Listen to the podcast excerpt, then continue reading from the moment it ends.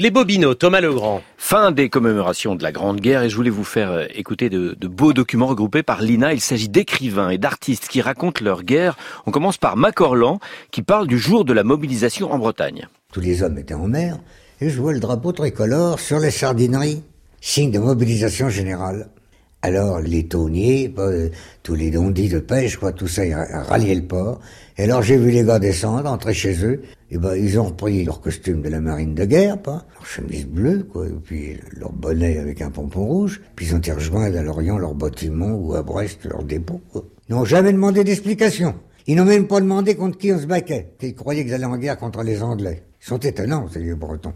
Mais bien sûr, 14-18 est aussi Peggy, sa mort au front racontée ici par l'un de ses camarades de tranchée, épique et patriotique. Nous avons fait une halte où le lieutenant Peggy a pris son dernier verre d'eau avec tous ses camarades. Le capitaine Guérin a donné ordre à la 19e compagnie de se porter à l'assaut. Nous sommes partis. Au même instant, le lieutenant Peggy, partant en avant de sa section, a été assailli à quelques mètres par une balle. Les dernières paroles du lieutenant Peggy ont été celles-ci. Mes enfants, en avant pour la France, marchez, allez-y moins épique, plus euh, plus réaliste. Écoutez Fernand Léger, qui était chargé de ramasser les morts. Il raconte son premier cadavre. J'en ai vu toutes les dimensions et toutes les couleurs, avec une parfaite indifférence au bout d'un certain temps. Le premier, c'est un fantassin couché sur le bord d'un talus, qui était là certainement depuis plusieurs jours, qui avait diminué.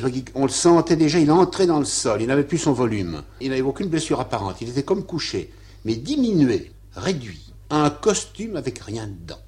Enfin, Maurice Genevoix, grand témoin évidemment de, de 14-18, raconte comment il a été sauvé par un camarade en train de mourir. Alors à un moment, j'ai été arrêté mystérieusement et j'ai vu un tas d'hommes qui venaient d'être en effet abattus. Le dernier qui était tombé, je l'avais cru mort par-dessus les autres, mais il n'était pas. Il avait dû recevoir une balle dans la moelle épinière en tout cas, il était paralysé, il était muet, il était incapable d'articuler un mot distinct. Et je lui ai dit, alors ça c'est une chose extraordinaire, tu m'avertis, c'est toi qui me dis qu'il ne faut pas que je passe là, parce que je vais me faire descendre à mon tour.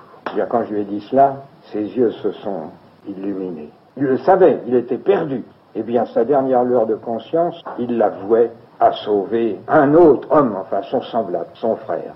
Voilà, 14-18, hmm. c'est la première guerre documentée par des témoignages directs enregistrés. On prend la mesure du trésor inestimable que représente ce fonds de l'INA.